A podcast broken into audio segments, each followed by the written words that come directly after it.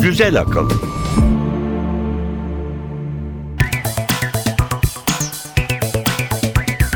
Merhaba, Güzel Akıl 28. bölümde beraberiz. Ben Elif Yılmaz. Ben Emre Üç kardeşler. Bakalım gündemimizde neler var? Bir tanıtımımız var. Önce onu dinleyelim. Güzel Akıl'da bu hafta. Biraz ilaç, biraz meyve. Ne kadar masum bir bileşim değil mi? Ama dikkat! Bazı meyveler ve bazı ilaçlar birlikte çok ciddi tehlikeler doğurabilir. Van Gölü ve Loch Ness canavarları gerçek değil belki ama 2800 yaşındaki bu göl canlıları gerçek. Neyse ki kimseye bir zararları yok. Kendi hallerinde yaşayıp gidiyorlar.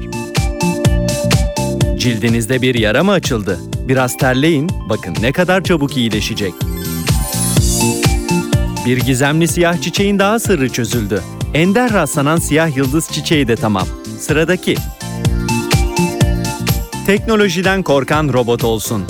Varoluşsal Riskler Araştırma Merkezi bizi bütün teknolojik tehlikelerden korumak için iş başında. Deniz kaplumbağaları bir eşimiz daha yok diye doğada salına dursun, insanoğlu taklitlerini üretmeyi başardı bile. Bir tren gördüm sanki, yoksa görmedim mi? Öyle hızlıydı ki üstelik sanki uçuyordu. Sonunda oldu maalesef. Küresel ısınma pası verdi, tankerler Kuzey Buz Denizi'ne golü attı. Bilim ve teknoloji tarihinde bu hafta neler oldu? Cahillikler köşesi ve bir portre. Roald Amundsen kimdi? Kuzey Kutbu'nu keşfe giderken neden rotasını 180 derece çevirmişti? İnuitlerden ne öğrenmişti? Keşif yarışında rakibini geride bırakmayı nasıl becermişti? Güzel Akıl. Bilim haberleriyle başlayalım. Meyve sever misin? Çok severim. Peki greyfurtla aran nasıl? Greyfurt'a da bayılırım. Aman dikkat. Doktorlar uyarıyor. Bazı meyvelerin bazı ilaçlarla tüketimi kimi zaman tehlikeli olabilir. Meyveler kimi ilaçların bağırsak ve karaciğerde parçalanmasını engelleyip doz aşımına yol açabiliyor. Araştırmacılar özellikle greyfurtla birlikte alındığında tehlikeli olabilecek ilaç sayısının her geçen gün arttığını söylüyorlar. Kanada'daki Lowlands Sağlık Araştırmaları Enstitüsü'nden uzmanların açıklamalarına göre greyfurtla birlikte kullanıldığında ciddi yan etkiler doğurabilen ilaç sayısı 2008'de 17 iken bu sayı 2012'de 43'e çıktı. Aralarında kan basıncı, kanser ve kolesterol düşürücü gibi statinler ve organ naklinden sonra bağışıklık sistemini baskılayıcı ilaçlar da bulunuyor. Greyfurt'ta bulunan furunokumarin kimyasalı ilaçları parçalayan enzimi yok ediyor. Bu da vücudun baş edebileceğinden daha fazla ilacın sindirim sisteminden kaçması anlamına geliyor. Yan etkiler alınan ilaca göre değişiyor ama mide kanaması, taşikardi, böbreklerde hasar ve hatta ani ölüm bile gerçekleşebiliyor. Araştırma ekibinin başkanı Dr. David Bailey, bir bardak greyfurt suyuyla alınan bir tablet ilacın etkilerinin bir bardak suyla alınana oranla 5 hatta kimi zaman 10 kat güçlü olabileceği konusunda uyarıda bulunuyor. Ne var bunda? Daha güçlü olması daha iyi değil mi diyebilirsiniz. Ama maalesef bu öyle masum bir doz aşımı değil. İyileştirici etki bir anda zehirleyici etkiye dönüşebiliyor. Greyfurt tek suçlu değil elbette. Örneğin lime denen yeşil misket limonunun da aynı etkiye yol açtığı belirtiliyor. Hatta en masum içecek, süt bile bazı antibiyotiklerin emilimini engelleyebiliyor. Peki hangi ilaçla hangi meyvenin ya da gıdanın birlikte alınmaması gerektiğini biz nereden bileceğiz? En iyisi doktorlarımıza sormak bence. Evet, bir de Yellow Card Scheme adında bir internet sitesi var. Bu sitede bugüne değin rapor edilen yan etkileri bulabilirsiniz. Tabii burada greyfurt yemeyin, greyfurt suyu içmeyin demiyoruz ama özellikle bazı ilaçlarla aynı sırada almamaya dikkat edin. Süt için de özellikle artık pek çok antibiyotin prospektüsünde kalsiyum ve magnezyum içeren şeylerle alınmaması yönünde uyarılar oluyor. Bunlara lütfen dikkat. Van Gölü canavarı ve Loch Ness'in papucuna dama atan bir haber var. Minik canavarlar bu sefer. Canavar değiller. Antarktika'daki Büyük Vostok Gölü'nün dibindeki yaşam muamma olmayı sürdürüyor. Ama kıtada bulunan başka bir gölde, Vida Gölü'nde uzun zamandır yalıtılmış halde yaşayan bir bakteri topluluğu bulundu. 2005 ve 2010'da bölgede sondajlar yapıldı ve gölün sıfırın altında 13 santigrat derecelik tuzlu suyunda en az 8 farklı gruptan bakteriye rastlandı ki bunların hiçbiri daha önce tuzluluk oranı yüksek ekosistemlerde görülmemişti. Genetik incelemeler bazı bakterilerin yükseltgen kükürt ya da organik maddeleri tükettiğini, diğerlerinde enerjilerini çözülmüş hidrojenden sağladığını gösteriyor. Ne var ki gölün 16 metrelik buz takkesi ışığı geçirmeyecek kadar kalın. Bu hafta Proceedings of the National Academy of Science'da yayınlanan rapora göre 12 metre derinde hapsolan organik maddenin karbon yaş tayini suyun 2800 yıldan uzun süredir yalıtılmış halde olduğunu gösteriyor. Yüksek tuzluluk oranı nedeniyle gölün donmamış olan dip suyu yüzlerce metre donmuş haldeki toprağın üzerine oturduğundan çevresinden tamamen yalıtılmış halde. Ancak uzmanlar tuzlu su ve gölün dibindeki çökeller arasındaki kimyasal tepkimelerin göldeki mikroplara besin sızışı sağladığını, bu sayede de mikropların ortalama her 120 yılda bir üreyebildiğini tahmin ediyorlar. Bu da güneş sistemi dışında yaşamın mümkün olabilirliği konusundaki kuramları güçlendiriyor. Çok güzel. Buz göllerinin altında yapılan keşifler beni hep çok heyecanlandırıyor. Çünkü bir tür zamanda yolculuk bu aslında. Evet. Binlerce yıl önceki yaşama dair, yaşam biçimlerine dair çok önemli veriler. Hem de belki sadece geçmişi aydınlatmak değil, geleceğimize dair ışık tutacak faydaları da olacağını düşünüyorum. Cildimizdeki yaraları iyileştirmek için garip bir yöntem geliştirmişiz. Terleme. Vücudun kronik hastalıklar ya da önemli bir ameliyat sonrası uzun süre yatmaktan oluşan yatak yaralarını ya da yanıkları kıl foliküllerinden ya da yaranın çevresindeki deriden yeni deri üreterek tedavi ettiği düşünülüyordu. Aslında aynı şeyi hayvanlar da yapıyor. Fakat Michigan Tıp Fakültesi'nden Lori Rittié ve araştırma ekibi hayvanlarda bulunmayan bir ter bezinin de bu işte parmağı olduğunu ortaya çıkardılar. Araştırmada 31 gönüllünün cildinde lazerle minyatür yaralar açıldı. Ertesi hafta nerede yeni deri hücrelerinin geliştiğini görmek üzere yaranın cilt biyopsisi yapıldı. Yaradan önce erkin bezlerinde vücut sıcaklığını düzenlemeye yardımcı yalnızca birkaç yeni hücre bulunurken 4 gün sonra sayıları çok artmıştı. Bu da bezlerin yara tedavisinde kullanılmak üzere yetişkin kök hücre rezervine sahip olduğu tahminini getirdi. İnsanda kıl folikülünden 3 kat fazla erkin bezinin olması da bezleri yeni deri hücre yapımının baş tedarikçisi yaptı. Bu konuda şimdiye değin tüm bilinenleri alt üst edecek bu çalışmanın yara tedavisinde yeni terapilerin geliştirilmesinde çok önemli bir ilk adım olacağı söyleniyor. Yıldız çiçeği görmüşsündür herhalde. Ben bir tek çam ağacı ve diğer ağaçları ayırabiliyorum. Çiçeklerden yani çam ağacı olanlar ve olmayanlar var. O yüzden yıldız çiçeği hakkında çok bir şey söyleyemeyeceğim Elif'ciğim. O zaman siyah yıldız çiçeğini hiç görmemişsindir. Gören var mı? Varmış işte, şanslı insanlar. Bahçıvanlar beyaz, sarı, koyu kırmızı, morumsu, pembe gibi saymakla bitmeyecek desek yanlış olmaz. 20.000'den fazla yıldız çiçeği arasından seçim yapabilir, bahçeleri donatabilirler. Ama ender rastlanan siyah yıldız çiçeğinin çekiciliği bambaşka. Bu durum Avusturya'dan bir grup bilim insanı da dikkatini çekmiş olacak ki bazı yıldız çiçekleri neden siyahtırın cevabını bulmak için kolları sıvadılar. Aralarında adları Kara Barbara, Arap Gecesi, Karma Cho, Tisa olanlar dahil 14 siyah yıldız çiçeği türü topladılar. Taç yapraklarını çok ayrıntılı biçimde incelediler. Pigmentleri oluşturan enzimlerin etkinliğini ve bizzat pigmentleri ölçtüler. Gen ifadesini analiz ettiler. Vardıkları sonuç, çiçeğe siyah rengi verenin yüksek antosiyanin düzeyi oldu. Daha düşük düzeylerde bu pigment yıldız çiçeğine turuncu ve kırmızı renk veriyor. Ekip raporunda en siyah yıldız çiçeğinin flavon üreten enzimi bloklayarak antosiyanin düzeyini yükselttiğini belirtiyor. Araştırmacılar bu işin sırrını çözebilirlerse daha fazla siyah yıldız çiçeği üretmenin de yolunu bulmuş olurlar. O zaman da siyah yıldız çiçeğinin pek bir kıymeti kalmaz. Bu hikayede böyle sürer gider. Şimdi bir ara verelim, sen bize bir şarkı çal. Çiçeklerden bahsetmişken ilk şarkımız Meikyo Kaji'den gelsin. The Flower of Carnage.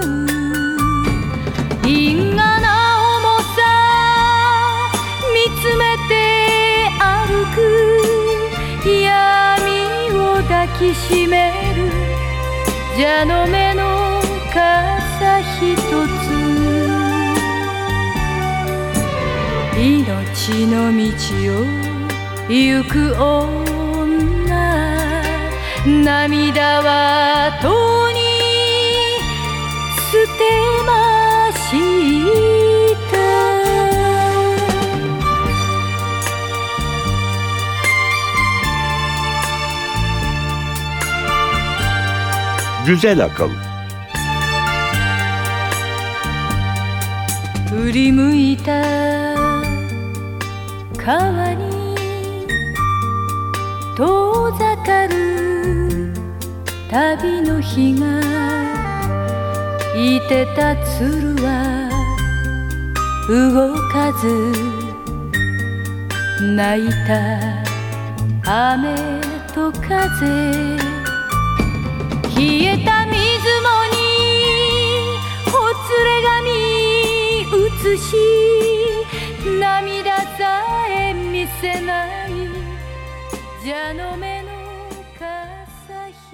Güzel Akıl. Teknoloji haberleriyle devam edelim. Kendini güvende hissediyor musun Elif'ciğim? Hayır. Bir sabah kalktığında evin kontrolü ele geçirilmiş. Bilgisayarın sana emirler yağdırıyor. Komşuya kaçıyorsun, orada da aynı durum. Dışarı çıkıyorsun, toksik bir yağmur, nano parçacıklar üstüne yağmış. Toksik yağmur dışında hepsi bazen oluyor. Radyoya geliyorsun, radyo çoktan ele geçirilmiş. Tamam. Program kaydı, montaj hep robotlar yapıyor.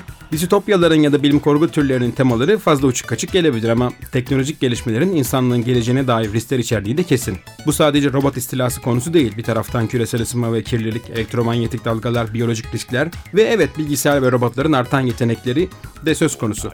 İşte bütün bu hikayeleri derli toplu düşünmek için yeni bir kurum kurulmuş. Hem de Cambridge Üniversitesi'nde. İsmi Varoluşsal Riskler Araştırma Merkezi. Bilim adamları, mühendisler, sosyal bilimciler ve felsefecileri bir araya getirmiş. Kurucuları da ilginç. Bir astrofizik profesörü, bir felsefe profesörü ve Skype'ın da kurucusu olan Jaan Tallinn. Teknolojik riskler ve yapay zekanın potansiyeli öyle hafife alınacak, sadece gülüp geçecek konular değil diye düşünüyor bu kurum. Ve bunlar hakkında toplumsal olarak hazırlıklı olmak gerekli diyorlar. Ve de şimdiden dünyanın dört bir yanından bilim insanları bu merkezde bilgi alışverişi yapmak ve katkıda bulunmak için sıraya girmişler bile. Herkes bu kadar korkuyor mu teknolojiden ya? Çok enteresan.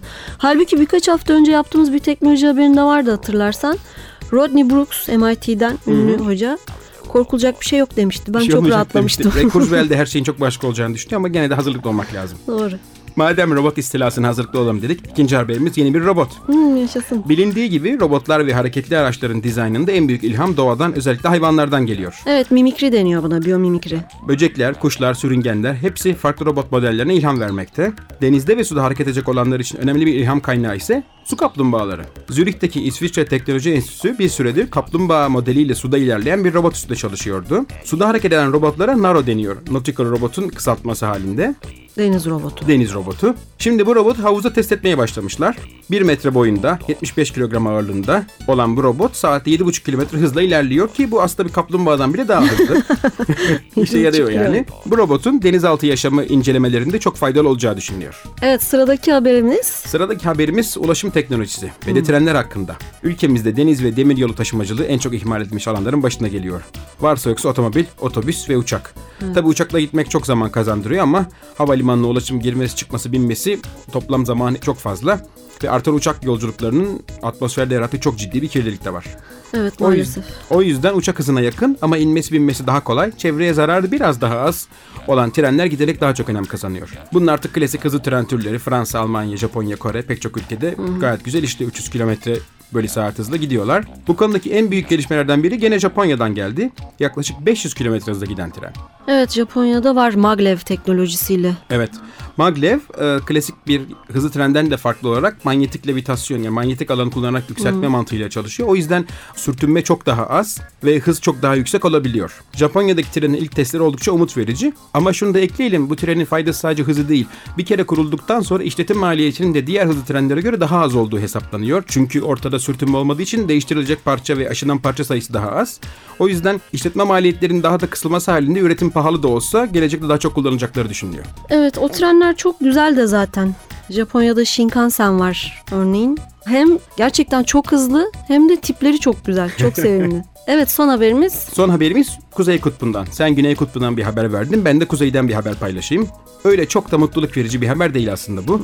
Kuzey Kutup bölgesinde ilk tanker geçit denemesi başladı. Norveç'ten yola çıkan 151 metreküp sıvılaştırılmış doğalgaz yüklü tanker Rusya'nın kuzeyi boyunca ilerleyip, yani Kuzey Buz Denizi ve kutupları aşarak Japonya'ya gidiyor. Bu yolculuk güneye sıcak sulara inip Japonya'ya gitmeye oranla 20 gün daha kısa sürecek ve neredeyse yarı yarıya daha az maliyetli. Kutuplardan bu kocaman tankerin hem de kış ayında ilerleyebilmesini sağlayan şey ise maalesef Küresel ısınma. Evet, buzulların erimesi. Hatırlarsın bu yıl Eylül ayında Kuzey Buz Denizi'nin tarihini hiç olmadığı kadar inceldiği rapor edilmişti. Hı hı. Üstelik bu tankere bir de nükleer yakıtla işlenen bir buz kırma gemisi eşlik ediyor. Çünkü hala bazı noktalarda buzların arasında sıkışılabiliyor. Önde nükleer yakıtlı gemi, arkada gaz yüklü tanker. Al sana varoluşsal risk. Bir şarkı daha dinleyelim o zaman. Ulaşım dedik, gemiler, trenler dedik. O zaman bir denizci şarkısı dinleyelim. Brian Ferry ve Anthony'den dinliyoruz. Lowlands Low.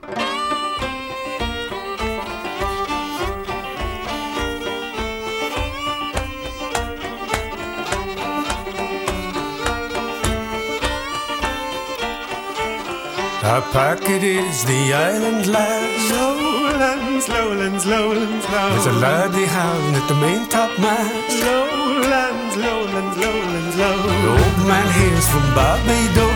Lowlands, lowlands, lowlands, low. He's got the name of Harmatose. Lowlands, lowlands, lowlands, low. He gives his bread as hard as brass. Lowlands, lowlands, lowlands, low. Our jokes are soft as a baby's ass. Lowlands, lowlands, low.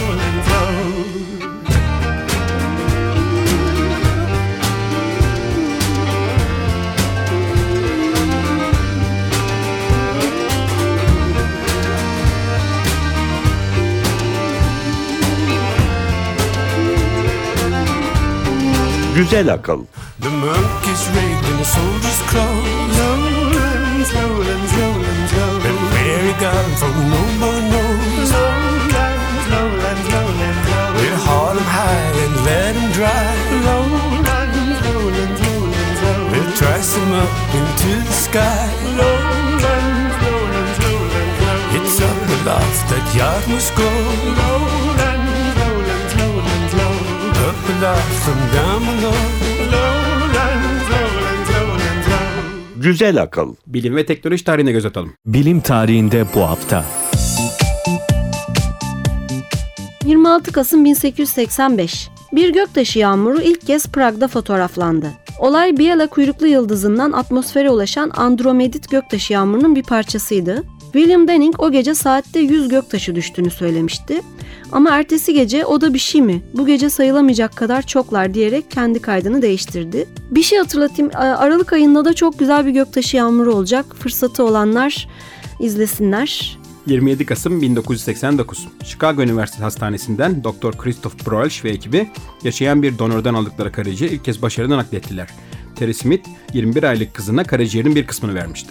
28 Kasım 1964, Mariner 4 Florida Cape Kennedy'den havalandı. Rotası Mars olan araç gezegenin 9846 kilometre yakınından geçerken ilk kez yakın plan fotoğraflarını çekti.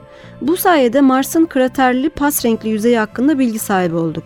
Ayrıca bazı bölgelerde sıvı halde su olabileceğini işaret eden bazı oluklar da bu fotoğraflarda gözlendi. Mariner 4'ten Curiosity'ye bayağı bir yol almışız aslında. Tabii.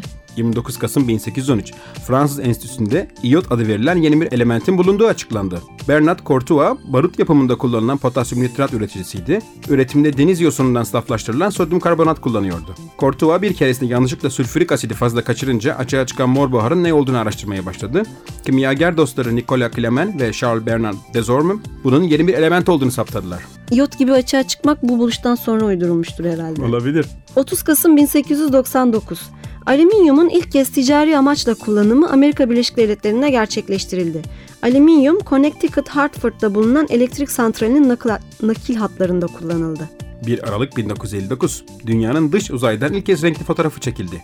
Fotoğraflar Thor füzesinin burun kısmından çekilmişti. Füze düştü ve fotoğraf makinesinde yer aldığı veri kapsülü 16 Şubat 1960'ta ta Bahama Adaları yakınlarında bulunabildi. Fırlatıldığı yerden 2700 kilometre uzaktaydı. 2 Aralık 1942, kendi kendini tetikleyen zincirleme çekirdek tepkimesi ilk kez Chicago Üniversitesi'nde ünlü fizikçi Enrico Fermi ve ekibi tarafından izleyicilere gösterildi. Ekip bu çalışmayı 2. Dünya Savaşı sırasında nükleer silah geliştirmek üzere yürütülen Manhattan Projesi kapsamında gerçekleştirmişti. Şimdi sırada Cahillikler Köşesi var, onu dinleyelim. Cahillikler Köşesi. Neden ay beyaz, güneş sarı görülür? Ay'ın ışınları yansıtan bir yapısı vardır. Dolunay, Güneş'ten 400.000 kere daha az parlak olduğu halde kendisine vuran ışınları yansıttığı için parlak gibi görünür. Ay'a baktığımızda algıladığımız renk aslında retinamızın algısıyla ilgilidir. Retinamızdaki bazı reseptörler sadece renkleri algılar ve bu reseptörler faaliyete geçmek için yoğun ışığa ihtiyaç duyarlar.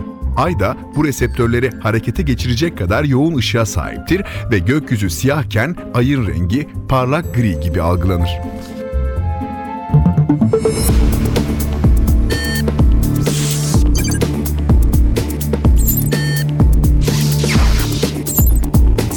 Güzel Akıl devam ediyor.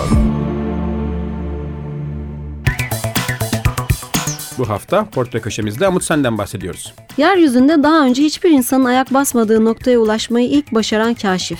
Azmi ve inatçı kişiliği sayesinde insanoğlunun en zorlu koşullarda bile hedefine erişebilecek güçte olduğunu herkese kanıtlayan maceraperest. Tüm dünyanın gözleri önünde sürdürülen amansız yarıştan galip ayrılan taktik ustası. Kararlı, soğukkanlı ve ileri görüşlü Viking. Yaptığı keşifle hiç kimsenin ülkesini bilim dünyasına armağan eden kahraman. Amut Sen'e ve kutuplara doğru ilerlerken Emily Simon'dan bir şarkı dinleyelim. Güney Kutbu Işıkları.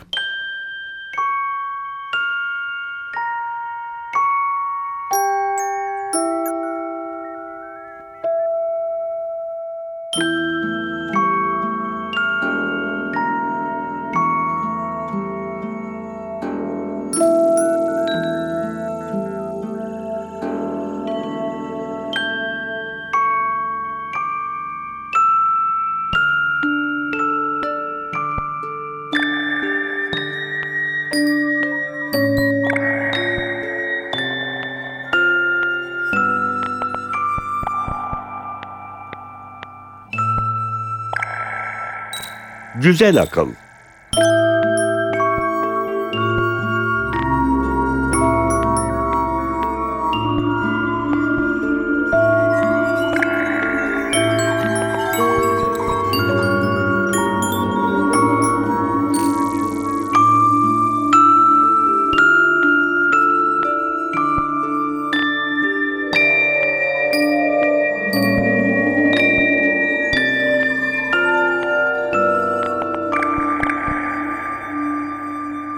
Güzel Akıl. Evet, Amundsen'den konuşuyorduk. Roald Engelbert Grevling Amundsen 16 Haziran 1872'de Norveç'te Oslo yakınlarındaki Borg'de denizci bir ailenin 4. erkek çocuğu olarak dünyaya geliyor. Babası kaptan ve gemi sahibi olmasına rağmen annesi Roald'ı denizcilikten uzak tutmak istiyor. Çünkü oğluyla ilgili başka planları var. Her doktor olmasını mı istiyor? Evet, o da her anne gibi. Ailede bir doktor olsa fena mı olur? Düşüncesinde. Roald da anneciğini kırmayıp tıp eğitimine başlıyor ama fazla sürmüyor bu iş. 21 yaşında, yani annesi hayatını kaybedince o da gönlünde yatan aslana, yani denizlere çeviriyor rotasını. En büyük ilham kaynakları da 1888'de Grönland'ı geçen Nansen ve Sir John Franklin komutasındaki Arktik keşif gezisi Franklin'in kayıp ekspedisyonu. Bunlar Amundsen'in içindeki keşif aşkını tetikliyor ve 1897-99 arasında Belçika Antarktik ekspedisyonuna ikinci kaptan olarak katılıyor. Bu önemli bir gezi çünkü Güney Kutbu'na kışın yapılan ilk sefer oluyor. Gemileri Belçika bir arıza sonucu Alexander Adaları'nın 70 derece 30 dakika güneyinde Antarktika Yarımadası'nın batısında sıkışıp kalıyor. Aslında ekspedisyon için pek iyi hazırlanmamış olsalar da gemi doktoru Frederick Cook'un akıllı taktiği sayesinde tayfa hayatta kalmayı başarıyor. Cook ne yapıyor biliyor musun? Ekibe avlanacak taze et yemelerini tavsiye ediyor. Bu sayede bazı hastalıklardan ve donmaktan korunuyorlar. Evet, o dönemde özellikle uzun süre gemi yolculuklarında iskorbut hastalığı oldukça sıkıntılı yaratıyor. Doğru. Taze et ve sebze meyve yememekten dolayı. Bu taktik Amundsen'in kafasına kazınıyor ve sonraki büyük macerasında çok büyük faydasını görüyor bunun.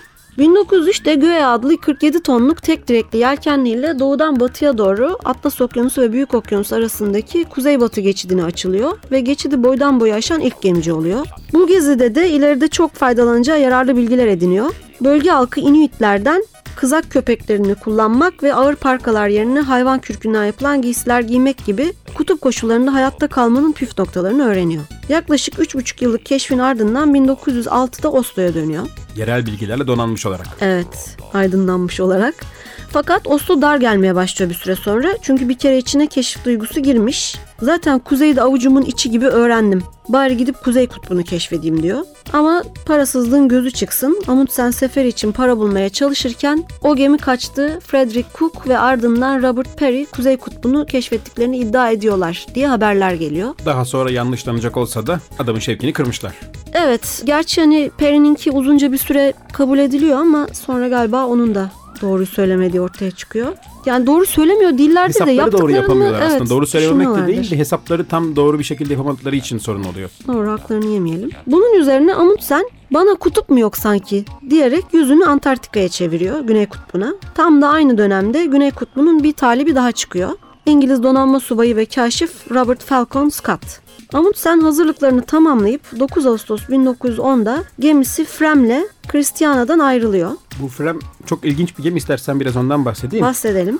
İleri anlamına gelen Frem, Norveç'in denizcilik tarihindeki en ünlü ve en başarılı gemilerinden biri. Teknenin kendisi bir mühendislik harikası. Onu kıskacına alan Kuzey Buz Denizi'ne uzun süreler çok iyi dayanabiliyor ve sadece gücü değil aynı zamanda yapısı sayesinde buzlar arasında sıkıştığında hafifçe yükselerek bir anlamda neredeyse buzun üzerine kayabilecek bir yapıya kavuşuyor. Ve gerek dümeni gerekse pervanesi içeriye doğru çekilebiliyor. Dolayısıyla her zaman onlar dışarı durmak zorunda da değil. 40 metre uzunluğunda, 11 metre genişliğinde ve saatte 15 kilometre hızla ilerleyebiliyor. Hem rüzgarlı denizlere ve dediğimiz gibi buzların basıncına dayanıklı. Takviye yapmadan tüm personeline 5 yıl yetecek kadar gıda, ilaç vesaire teknik malzeme taşıyabilen bir gemi. Ve bir de rüzgar türbini var. Bu sayede geminin ışıkları ve farları için elektrik üretiliyor rüzgar enerjisiyle. Aa, süpermiş. Gemi hala Fram Müzesi'nde görülebilir. Oslo'ya yol düşenler ihmal etmesin. Geminin sahibini de söylesene aslında. Geminin ilk sahibi meşhur bilim adamı ve kaşif Nansen, Güney Kutbu'na olan yolculuğu için bu gemiyi Amundsen'e veriyor. Evet, zaten Amundsen'in de ilham perilerinden biri. Fram yola çıkıyor. Scott'ın gemisi Terra Nova'dan 8 hafta sonra. Başta pek kimseye niyetini belli etmiyor. Ta Madeira'ya vardıklarında ancak adamlarına niyetinin aslında Antarktika'ya gitmek olduğunu açıklıyor. Evet, gemi tayfasından bile saklamış. Evet, haber sadece kardeşine söylemiş. Bu arada artık saklamanın anlamı yok diyerek sağ olsun Robert Scott'a bir telgraf çekiyor ve Fram'ın Antarktika'ya doğru yola çıktığını bilgilerinize arz ederim diyor. Aslında Scott kimseden gizlemeden bütün bu keşif macerasını ilk gününden itibaren basının ve dolayısıyla tüm dünyanın gözleri önünde yaşıyor. 13 Eylül 1909'da The Times Scott'ın Antarktika ekspedisyonunu duyuruyor. Scott 12 Ekim 1910'da Melbourne'e vardığında Amundsen'in telgrafıyla karşılaşıyor. Nasıl bir tepki verdiğine ilişkin hiçbir kayıt yok ama illaki şaşırmıştır. Bak sen şu Norveçli'nin işine biz her şeyi açık açık yapıyoruz, o saman altından su yürütüyor demiştir bence. Yani ben olsam en azından bunu söylerdim. Daha sonraları da Amundsen oldukça yoğun eleştiriler almış. Bu kaşiflik centilmenliğine aykırı hareket ettiği için ve de tabii Scott'ın da acıklı sonunu bunun üzerine eklenince oldukça yoğun eleştiriler almış. Evet, o da herhalde Kuzey Kutbu'na niyeti varken orayı başkasına kaptırdım diye dikkatli davranmış çok ama. Çok büyük bir yarış var o dönem. Kutupları keşfetmek ve oralara gitmek için çok acımasız bir yarış var. Pek evet, çok ülkeden, kahramanlar pek çok dönemi arasında. Pardon. Evet, kahramanlar dönemi deniyor zaten o döneme bu keşifler yüzünden. Böylece bu amansız yarış açıkça başlamış oluyor ve tüm dünya nefesini tutup yarışı gazetelerden takip etmeye başlıyor. Amundsen ana kamp konusunda Scott'tan daha şanslı bir seçim yapıyor. Rose Buz Şelfi'ndeki kampı Scott'ın Cape Evans'taki kampından 96 kilometre daha yakın kutup noktasına. Ekipman seçimleri de farklı. İkisinin de ekibi 5'er kişilik ama Amundsen çok hafif bir ekiple ve yükle yola koyuluyor. Hafif dediğimde 10 ton.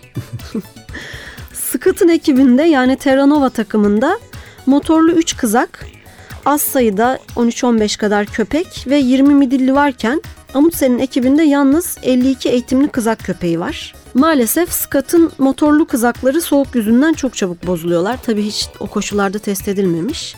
Midilliler de pek... Yani midillilerde yazık hayvancağızlar soğuğa dayanıklı değiller ve tabii taze ot yiyemiyorlar çünkü toprak yok, buzla kaplı. O yüzden onlar da çok çabuk telef oluyor. Her iki ekip de kayaklı ama Scott ve ekibin geri kalanı kayak konusunda acemi. Oysa Kuzeyli Amundsen ekibi çok deneyimli kayakçılardan oluşuyor. Ne de olsa İskandinav ülkelerinde bir numaralı ulaşım aracı kayak.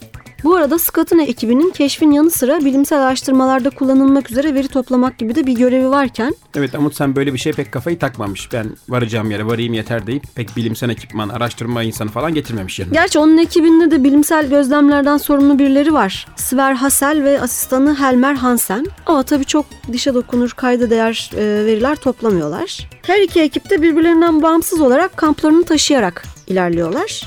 Ama bu arada Scott motorlu kızaklarını ve midillilerini kaybettiği için çok güçsüz düşüyor ve yavaşlıyor. Amundsen'in ekibinde ise donanım açısından sorun yok. Fakat en az onun kadar deneyimli Johansen, Amundsen'in liderlik vasıflarını sorgulayınca dananın kuyruğu kopuyor. Ayrılmıyorlar gerçi, yola devam ediyorlar ama Amundsen bir daha çok gerekmedikçe Johansson'la tek kelime konuşmuyor. Bence yalnızca bu kadarcık sorun çıkmış olması bile mucize, yani düşünsene. Evet, normalde bu tip gezilerde insanlar birbirlerine giriyorlar. Ya evet, sonuçta aylarca buz gibi soğukta ölüm kalım savaşı veriyorlar. Gemiyle vardıktan sonra da uzun süre bekliyorlar, bir de hatalı başlangıç yapmışlar. İlk araları o zaman bozulmuş zaten. Eylül başı, Eylül ortalarında yola çıkıyorlar. Bir süre sonra geri dönmek zorunda kalmışlar. Ana kamptan ayrılışları. Hı-hı. O zaman da ilk Amundsen'in sinirleri bozulduğu için giderek daha sert ve uyumsuz bir haline gelmiş. Bütün ekip içine geçerli bu zaten. Aslında birazcık yumuşak davranmasından şikayetçi. Demek ki Johansson ekip başı olsaymış ne olurmuş? Belki de varamazlardı. Belki de evet. 19 Ekim 1911'de 5 kişi, 4 kızak ve 52 köpekle birlikte kampı terk ediyorlar. Maceranın en zorlu kısmına başlıyorlar. Sonunda 14 Aralık'ta tüm ekip ve kalan 16 köpek 90 derece 0 dakika güneye, yani Güney Kutup noktasına erişiyor. Ana kampa dönüşleri ise 25 Ocak 1912'yi buluyor. Amundsen ve ekibinin başarısı ancak 7 Mart'ta Avustralya Hobart'a vardıklarında dünyaya duyuruluyor. Scott ve ekibi için maalesef işler pek yolunda gitmiyor. Amundsen'den 34 gün sonra ancak kutup noktasına varabiliyorlar ve Amundsen'in Scott'a bıraktığı notu buluyorlar. Notta eğer yolculukta başına bir şey gelirse bu notu Norveç kralına iletmesini rica ediyor. Kralına çok düşkün Amundsen zaten, gittiği her yere. Evet, bir de sürekli bir bağlılık mesajları verip duruyor krala. Dönüş yolunda iyice dağılıyor Scott'ın ekibi ve aşırı soğuk ve açlık yüzünden tek tek hayatlarını kaybediyorlar. Scott'ın cansız bedeni ise bölgeye daha sonra giden kaşiflerce ana kampa yalnızca 11 kilometre uzaklıktaki çadırında tek başına bulunuyor. Geride pek çok sayıda fotoğraf bırakmış galiba Scott. Evet, günlük ve fotoğraf bırakıyor. Çok fotoğraf çekmiş o döneme göre. Tabii şimdiyle kıyaslanamaz ama 200 tane çekmiş. Amundsen ise kutup noktasında sadece bir tane, toplam 16 tane fotoğraf çekmiş. Kendi hırsıyla yarışıyor muhtemelen, o yüzden belki de. Ya, dur şimdi fotoğraf çekmenin sırası değil diye herhalde. Amundsen ülkesinde kahraman gibi karşılanıyor tabii. Tüm dünyada aslında. Evet. 24 bir yandan başkanlardan, siyasetçilerden tebrik mesajları almaya başlamış hemen. Özellikle İngilizler çok mutlu olmuşlar. Bu keşiften sonra bir Commonwealth ülkesine gittiği için. Doğru, evet, kendilerine bağlı Avustralya'ya. Ama bir süre sonra yine yerinde duramaz oluyor. Ve bu defa 1918'de yine Nansen'den esinlenerek Kuzeydoğu geçidine yelken açıyor. Amacı Kuzey Buz Denizi'nde yeni keşifler yapmak. Diğer keşif gezilerinin aksine bu defa çok akademik bir profili var gezinin. Jeofizikçi Harold Svendrup da ekipte. Önemli bilimsel veriler elde ediyorlar ama daha sonra bu verilerin kaybolduğuna ilişkin bir takım söylentiler var. 1925'te ise Amerikalı kaşif Lincoln Ellsworth ile kutup dairesi içinde 200 kilometre uçuyor. 26'da da Ellsworth ve İtalyan havacılık mühendisi Umberto Nobile ile güdümlü balona atlayıp Kuzey Kutbu'nu aşıyor. İşte kaşif ruhu bambaşka herhalde Emre. Bilmiyor. Evet, deniz yoluyla gitmediğim yer kalmadı. Biraz da hava yolunu deneyim diyor. Fakat koskoca kaşif Amundsen'in bile balonla kutbu geçişine burun kıvıranlar, geçerli değil diyenler çıkıyor. Bu da Amundsen'i çok üzüyor gerçekten. 1928'de arkadaşı Nobile'nin bir kaza geçirdiği haberini alır almaz da uçakla yola koyuluyor. Fakat ne yazık ki Amundsen ve ekibinden en son 18 Haziran 1928'de haber alınıyor. Uçağın düştüğü ve tüm ekibin kaybolduğu bildiriliyor. Sonraki yıllarda yapılan birçok arama seferi de sonuç vermiyor. Amundsen ve diğerlerinin izine rastlanmıyor. Evet, Nobile'yi daha sonra başka bir takım bulmuş ama Amundsen asla bulunmuyor. Evet, Amundsen'den geriye insanlık için yaptığı çok önemli keşifler ve yazdığı kitaplar kalıyor. Antarktika bugün onun sayesinde hiçbir ülkeye ait olmayan, yalnızca bilimsel araştırmalar yapmak üzere istasyonların kurulabildiği bir yer. Ve de böyle kalacağını ümit ettiğimiz. Bu istasyonlarda üretilen bilgiler de tüm araştırmacılarla paylaşılmak zorunda. Yani ben yaptım, gizliyim, saklıyım demek yok. Ve bu hafta da programımızın sonuna geldik. Kapanış şarkımız Karen Ann'dan The Harder Ships of the World. Hoşçakalın. Hoşçakalın.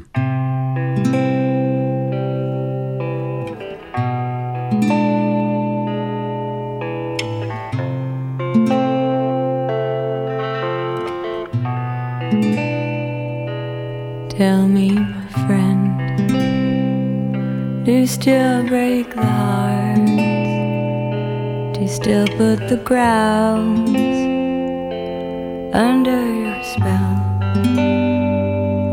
I've lived in a trial, some invisible storm. Now I'm back in the land, I miss you as hell. I see rows of light close to me, close to me, bright and old. We sail the harder ships of the world, the greater grips of the land. We get closer to nowhere. We sail the harder ships of the world, to the greater grips of the land. We get closer to nowhere.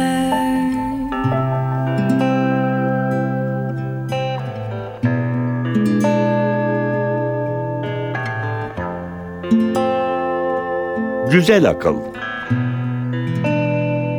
You know we ran to the shores and lost in the race, but they're all standing tall, humble and brave. Then I had dreams of you here, you were rocking the place, begging to say what's left to say. I hear voices sing close to me, I'm riding on. We sail the hardest ships of the world,